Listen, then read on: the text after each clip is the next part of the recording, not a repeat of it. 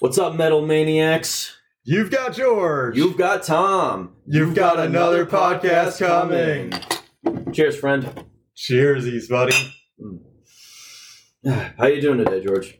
Man, I'm feeling great. I'm glad. Everything's going good in my life as usual. I love and that. I ha- I am always grateful for that. That's fantastic to hear. Thanks, man. How's Yeah. everything with you? Yeah, I'm hanging in there too, man. I got, you know, I'm on an upward swing right now. Things are going well. I'm, I'm engaged.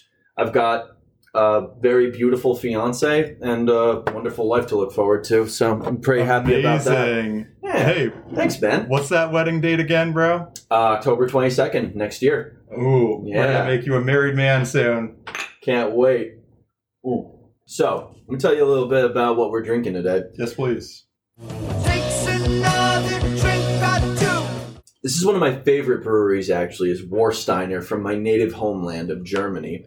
This is their Oktoberfest special edition. It tastes German. It doesn't it though? Like, Yeah. do you get the sort of very like malty, sort of like hoppy feels, um, not Oh. feels, um, taste to it? Yes, I do. Almost a little bit skunky. Yeah. Kind of, yeah. See, this is a really good semi-dark beer. hmm a very nice toss up between a straight up blonde ale and and like a darker stout kind of. I could drink a few of these I'm back go- to back. I'm glad you enjoy it. I kind of went on this was a little bit of a gamble because I know, you know, some people aren't that big on German brews. hmm Yeah, my wife is full-blooded German heritage, and she does not like German beer. God, what a shame. Well, I'm going to definitely butcher this pronunciation, but Das Einzigware. Hmm, I'm not sure what that means. But this is imported directly from the fatherland. Um, and, you know, since Oktoberfest, I'm pretty sure originated in Germany, I figured, all right, well, this has got to be perfect for this time of year. yes, sir. Plus, it's got 6% alcohol, so the alcohol content isn't as important as the taste, in my opinion. For sure. Yeah, um, and this is a really nice beer. You are the one who picked out today's song, and tell us what you chose and why you chose it. Okay, so I chose Revelations off of the Nostradamus album. Um, but this is the song that stood out to you, right? Yes. So the song that stood out to me was Revelation, mostly because it's the only one I actually remember. Nostradamus, it doesn't stick with you at first? No, I remember years ago listening to this album thinking, dude, I, I don't get it. I'm bored. So here's the weird thing about this album is there's a lot of experimentation going on here, which is why I wanted to explore this song in particular off of this album. Yeah, I remember we talked last week trying to figure out what songs to cover next, and you told me you were getting kind of interested in checking out Nostradamus. Mm. And when you went back and listened to it again, did it make an impression on you? In a way, I don't really know how to describe it. It left an impression in a sense that it's such a weird, interesting album. It's a very odd part of Judas Priest's discography. I would say so. And the last KK Downing album. Oh, God, how shameful. the thing about it that stands out to me is that it is interesting in a way that that's not compelling. It's a concept album obviously about Nostradamus and concept albums are very hit or miss. It can go either way. You either get Paradise Lost or you get Nostradamus.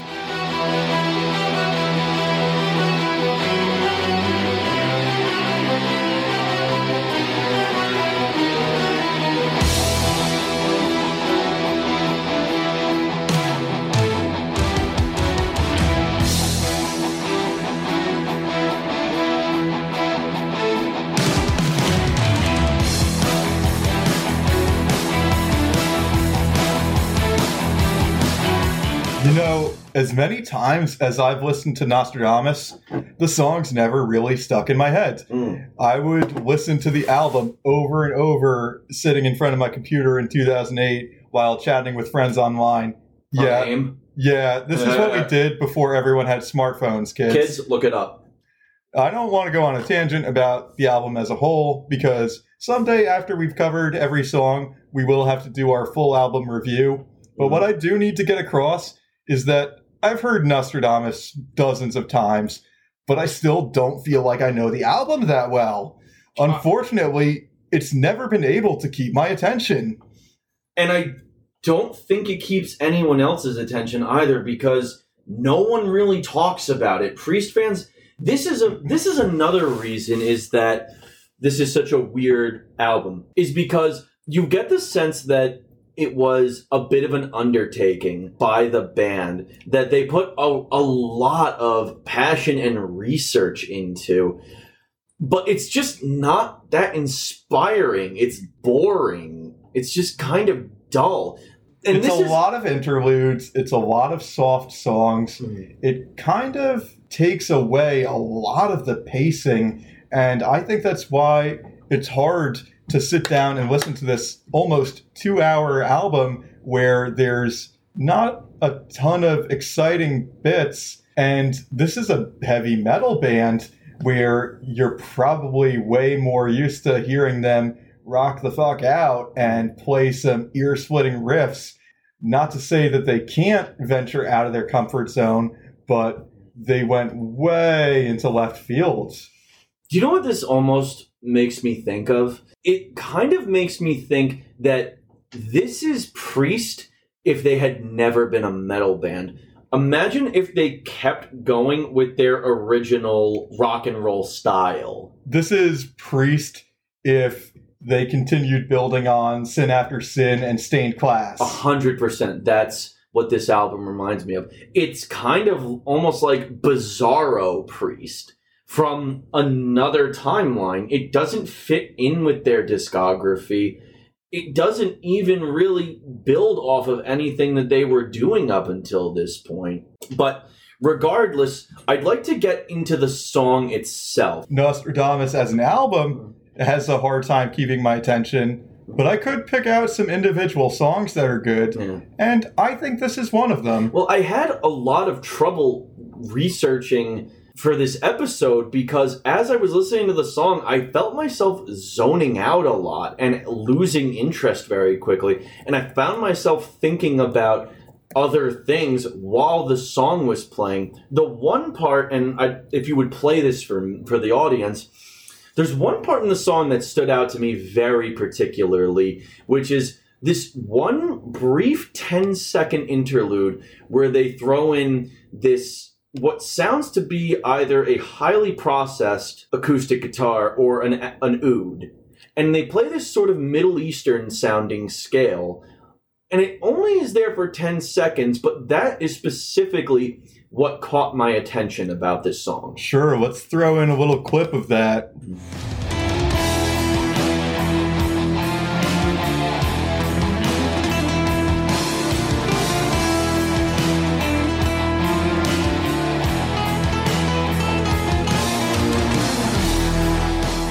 Yeah, so what do you think about that? So, what I think about that is that was the moment I realized that this is an album where they were trying to really break the mold and experiment and add some kind of going back to their progressive roots, honestly. I can't help but think that they were probably in a creative funk when they made this. I don't know for certain, unfortunately. So, what I've read in the books about priests that I have is that they were approached by their manager, Bill Curbishley. He suggested maybe it's time for you guys to start exploring the progressive scene again and maybe make a concept album. You've never done that before. Oh. And I have some ideas. Maybe you could do A, B, or C. One of the ideas he had was Nostradamus. The band heard that and they took to the idea. They researched him as a person. They thought it was interesting and they rolled with it. And we have the album that you know today. I don't know the full story of Notre Dame, so I can't really interpret how accurate Priest's version of his life story is, but it really does sound to me like they did research a lot about him. So, this album was released in 2008, right? That's right. So, th- what I'm about to share is pretty anecdotal, but sorry. So 2008 was around the time when the 2012 end of the world prophecy started becoming popular. Making its rounds on Yes. the internet. It's, it really started gaining traction as an idea. And there was this vague connection people were making between the Mayan calendar and Nostradamus because there are multiple people who have come forward and say that Nostradamus predicted the end of the world and made all these apocalyptic prophecies. Nostradamus was almost like a living Bible in the sense that his work is and the things that he researched and sort of talked about are so widely open to interpretation you really can't pin him down on anything probably because he was smoking opium a lot of the time Where do you think all his prophecies and revelations came from? dude i have plenty of those when i'm smoking weed but they don't come true either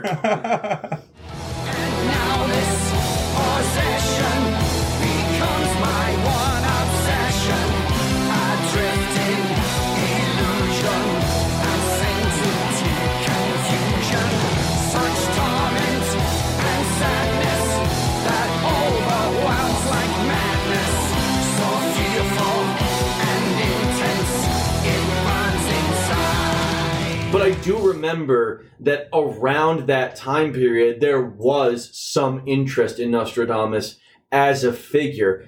And I can kind of see why that was the concept they went with for an album. Sure, it's interesting as hell. I think a concept album about Nostradamus is a great idea on paper. They might not have executed it exactly to my liking, Yeah. but there's a really small but vocal contingent of priest fans I've seen online who hail Nostradamus as a masterpiece, and they're saying not everyone will get it, but I got it, and I th- and I really enjoyed what they did. So you know, good on those people, and you can never really fault someone who has an opinion like that because hey, the band put a lot of hours and effort into making this, and not everyone might have enjoyed it, but some people did, and I'm happy they found enjoyment where other people did not. Yeah, man, good for them. Taste in entertainment is 100% subjective. What you find enjoyable, someone might find unbearable. Not to say that I find this album or this song to be unbearable. I actually find it to be quite perplexing. Now, just like we were talking about those strings, that oud that was in there for 10 seconds, Yeah. you know, I thought, you know, that sounded good. You know, it's like something totally different. It's out of left field for Priest. And you said, okay, but if they removed that from the song, the song as a whole would be pretty just similar to what it is now. Well, it would be.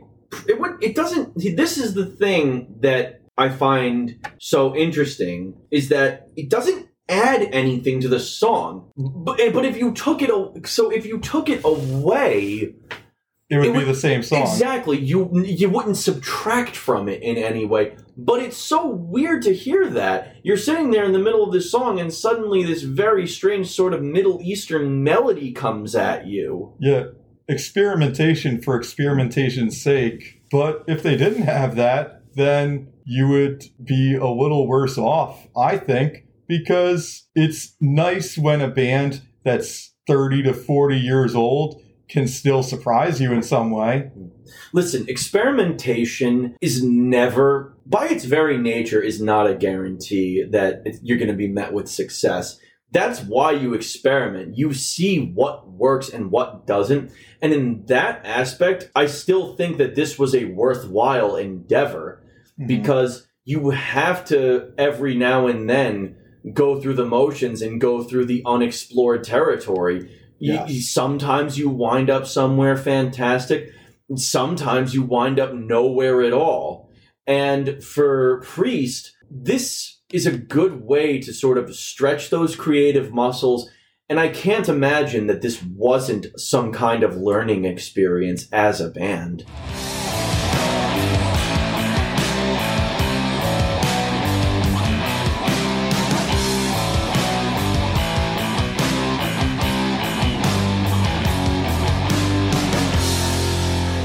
Saw the band in 08 on the Nostradamus tour.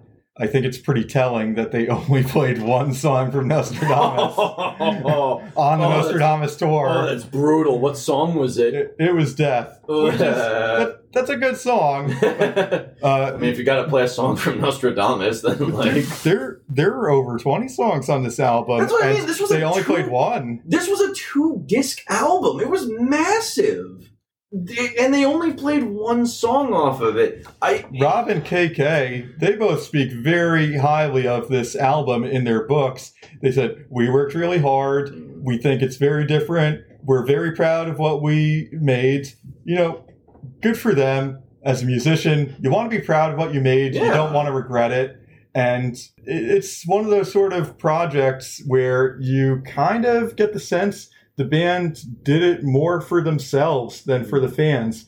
They could have just made Painkiller Part 2 if they were doing it for the fans. yeah. But they kind of did this because they wanted to do something different.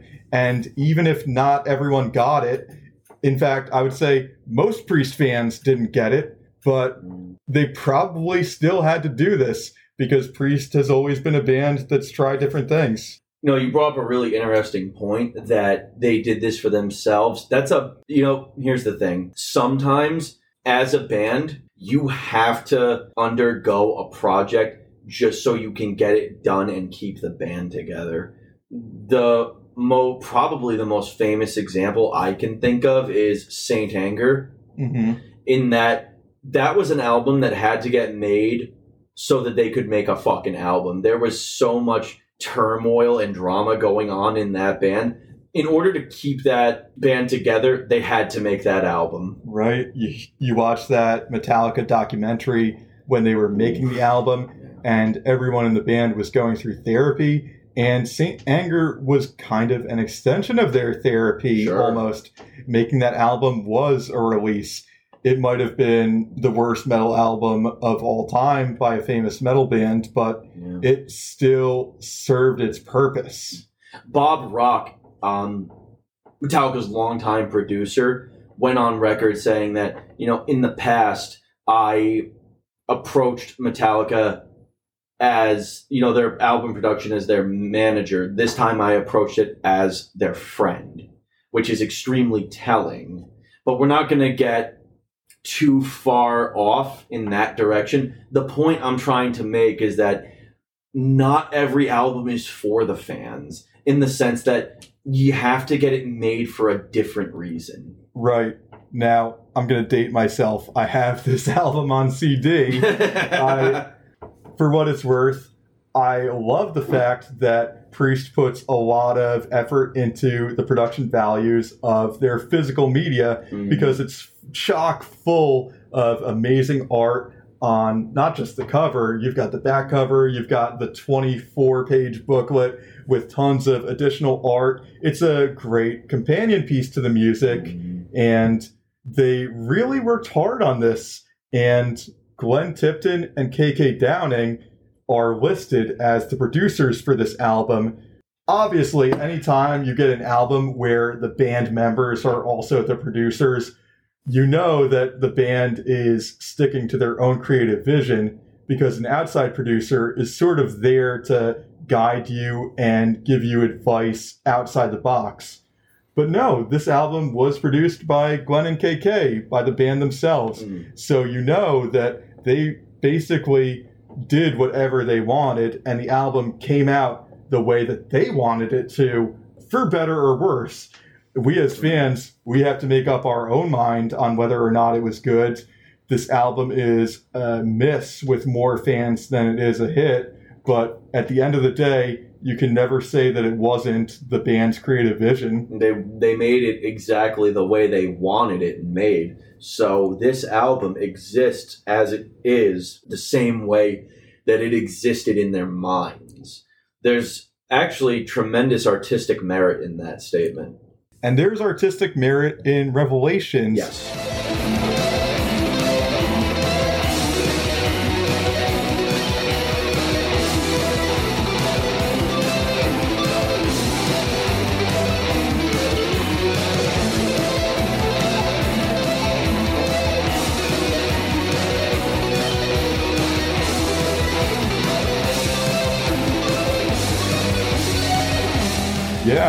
Now, there's not, I won't say that I like everything about the song, but I definitely like some things about it. Mm. And I think that it is overall one of the better songs on Nostradamus.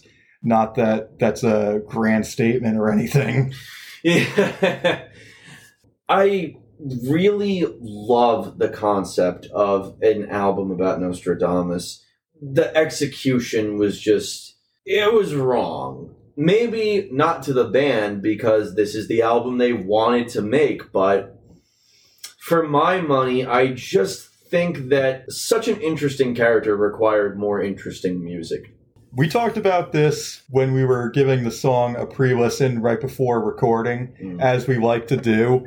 And you pointed out that on the verses, Rob's delivery is just not energetic whatsoever. It's one word at a time. Mm. I'll play you a little clip of that. I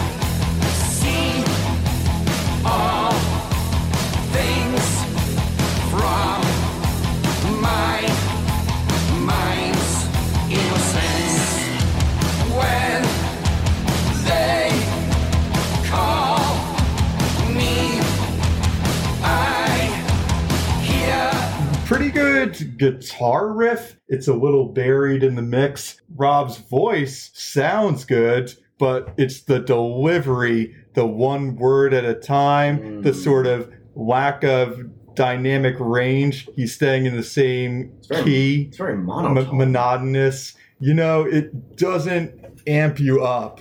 No, and you know that's kind of the signature priest thing is getting you amped and excited, and this is a very odd turn for the band, and Right? but this is exactly why this album is so interesting to me. It's I don't know, man. You said left field, and I really, at the moment, can't think of any other term. right?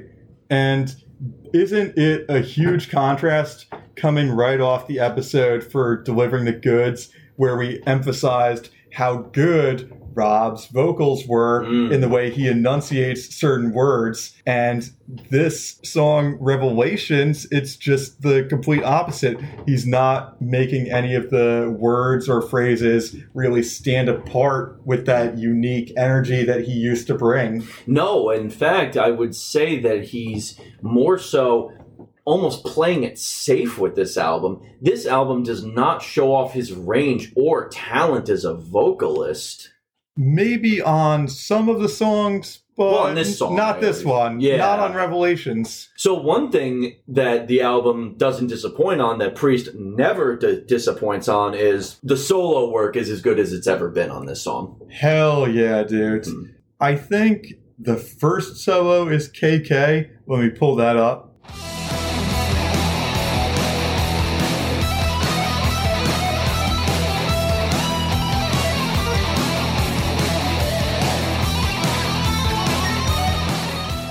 Yeah. That's definitely KK. you couldn't convince me. It's even if it is um, Glenn. It's like no, it's not. Right. It could be a little hard when you're talking about songs they've never played live because you don't have any footage to look at. Yeah, I mean, wait, do they credit that in any? Like, can you find that online? Honestly, like, if you looked it up, you know, that's one thing that's always there. That's refreshing is that okay, well, their solo work is still phenomenal. You know, you can never take that away from them. Sure, but like you were saying before, the guitar sound on the entire song doesn't really totally hold up to that quality. No, it doesn't, and a big part of that is because the guitar sounds so muted in the mix compared to the synth, for example. Um, well, that's really it, actually. Yeah, compared to the synth. And the synth, to my ear, doesn't even sound that good. It sounds like it was recorded on a Casio keyboard. I like the orchestral arrangements. It's very neat and interesting to hear them in a priest song, but I think you made a great valid point when you pointed out that it's sort of that orchestral flair comes at the expense of the guitars, which are really muted in the mix. Mm. That's always been this, their selling point is their guitar work. That's what makes Priest Priest. It's not there because this is a it's a more classically constructed piece. It's an orchestral piece. It's not really a metal piece in the traditional sense. It's constructed as if, well, first of all, there's there's an actual orchestra in the background, but the guitars are constructed around that orchestra. So they can't really stand out all that much. If you notice, a lot of the song is sort of like an open chugging dun dun dun dun dun dun dun dun dun dun dun dun dun dun. And occasionally they throw in some sort of like fifths chords in there in some weird progression, but not even weird, it's kind of uninspired, really. Priest does a lot of departures from what they normally do in this song. Yeah. and they wanted to tell a story and in the way that they arranged the song they're telling a story at the expense of sounding like themselves mm. And again, you know, I can't fault them for going into this organically and exploring unexplored territory. We were talking about this before the podcast is that I'll never fault an artist for experimenting because experimentation is never a guaranteed payoff. You either find something that works or you don't. But I'll never fault an artist for at least trying something new. And this is definitely something new for them and for the listeners. that doesn't necessarily mean you'll want to go back to it no, it doesn't. Um, it's it's but it's an interesting note in the band's history that maybe their average listener would take a second look at, if for no other reason than to just hear it. Because again, it is perplexing in a way that's not interesting, but still fascinating. I don't know how to describe how I feel about this album. yeah you're just gonna have to give revelations a listen and make up your own mind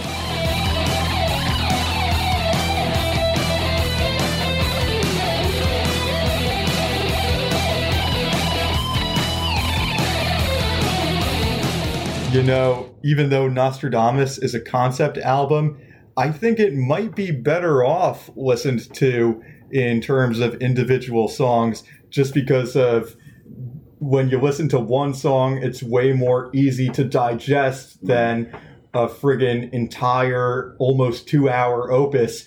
And especially with, like I said, the interludes and soft songs killing the pacing, not many people are gonna have the attention span to listen to Nostradamus as a whole.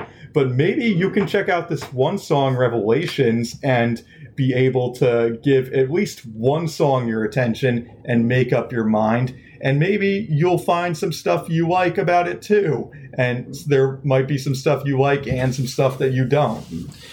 so as an occultist myself, the way that you, you can kind of approach Nostradamus is it's kind of like a grimoire almost. A grimoire is not something you read like a novel, start to finish. You use it as a reference guide, essentially, for specific spell casting rituals and incantations. And Nostradamus is almost the same thing. You don't really listen to the album front to back, and that's been my experience at least you find the songs by title that kind of look interesting, or you read through the lyrics, and then you're like, all right, let's give this one a shot.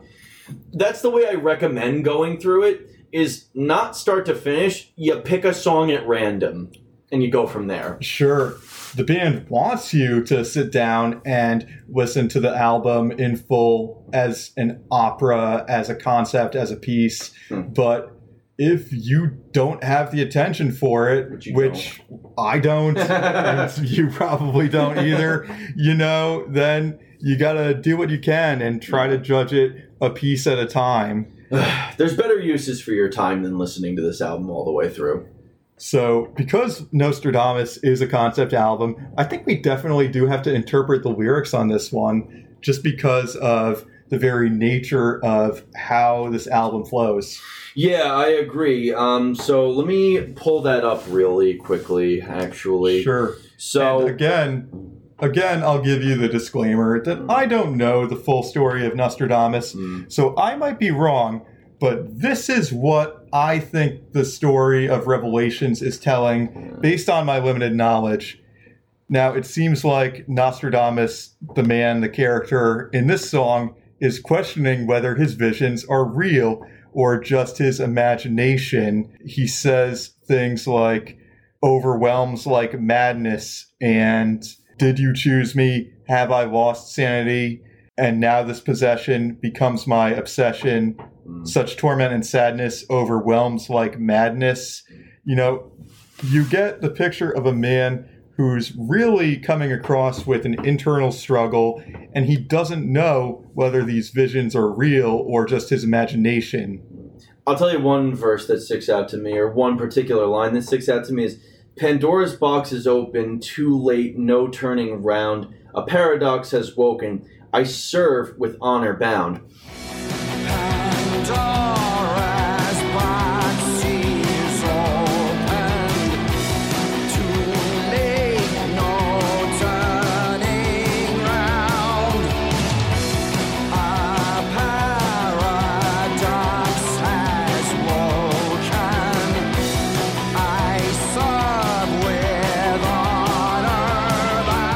If nothing else, they captured the essence of Nostradamus as a person, and Yeah. they captured the essence of his. Would you call them teachings? maybe Did he have or disciples? prophecies or We'll go with prophecies. visions yeah You know what? Visions. We'll go with his visions because the lyrics, true to his visions, are very obscure and their meaning is multifaceted. As individual as the person who's reading them, there's a lot of different ways, there's a lot of different meanings you can walk away from with this song. Mhm. One of the lines you brought up, I serve with honor bound. There's another line in here that says, I'll spread the word. And at the beginning, where he seems like he has this internal conflict, but by the end of the song, it seems like he's reached a sort of resolution that he does believe what he's seeing is real and he's made the commitment to really live out his destiny as a prophet and a visionary. Mm. So you see the sort of evolution and the story unfolding in the lyrics, which is pretty cool. I wish there was a better song behind it. Yeah, well, you said it. God, don't we all? You said that there, it was like constructed almost as an opera. This is following a character arc of almost like a call to adventure, in a sense. Not adventure in the sense of like having fun, but in the sense of an obstacle and a journey to overcome. He's clearly accepting that, okay, I don't know what is going on here, but I have to go forward and di- dive into this more. Does Nostradamus believe that his visions are given to him by some kind of god? Like lines such as, Did you choose me? And just the way that he phrases things, it makes me think that he's speaking to someone Mm. and he's sort of implying that his visions are coming from some higher power. These visions he believes may have been gifted to him by whatever god he worshipped. I feel like for future episodes where we cover songs off this album, it might be prudent to do a little more research about Nostradamus himself. That I agree. Yeah, that could add some uh, much needed context, I think. Because I'm going into this, I know the man by name, essentially. That's the most I really know about him. But I just really wanted to talk about this song in particular. It's definitely an interesting song, and it's a song that we're doing what we can to judge it without knowing the entire context. Because if you think about it, the average listener, they haven't researched Nostradamus as much as the band has either. Mm. And the band put out this album with sort of the intent that they could tell the full story. And if the album connected with you, then you would gain a good understanding of Nostradamus. Mm. Unfortunately, it kind of is what it is. You know, I'm actually start kind of a weird thing, but you know, I'm a very spiritual person. This could just be my own intuition talking. Perhaps that's by design in a way, not in a way that the band necessarily intended, but in a way maybe that Nostradamus might have intended because maybe his teachings were meant to be vague and obscure. Not his teachings, you know what I mean. Maybe they were meant to be vague and obscure, and maybe it wasn't meant for the just any person to really understand and look into. That could just be me talking here. I have no idea, but I'm kind of thinking on a more spiritual level at this point. So, if there's one really positive thing that I could say about Revelations, it's the drumming. Scott Travis throws in some tasty drum fills in the transitions between basically every part of the song. Mm. You know, first when the beat kicks in at the 30 second mark, it's on. And then there's another short fill in between the verse and the pre chorus, again, between the pre chorus and chorus, then chorus and bridge before the solos, and so on. Let me play you a couple little clips of that, listeners.